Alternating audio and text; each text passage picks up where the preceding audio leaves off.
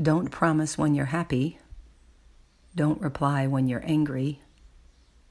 And don't decide when you're sad. Emotions are tricky. The word emotion means energy in motion. This energy or emotion can be fleeting. So when we make decisions based on them, we can end up wishing we hadn't.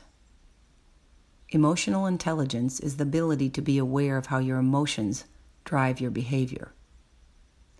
Emotional intelligence allows us to respond instead of react. Be in tune with your emotions.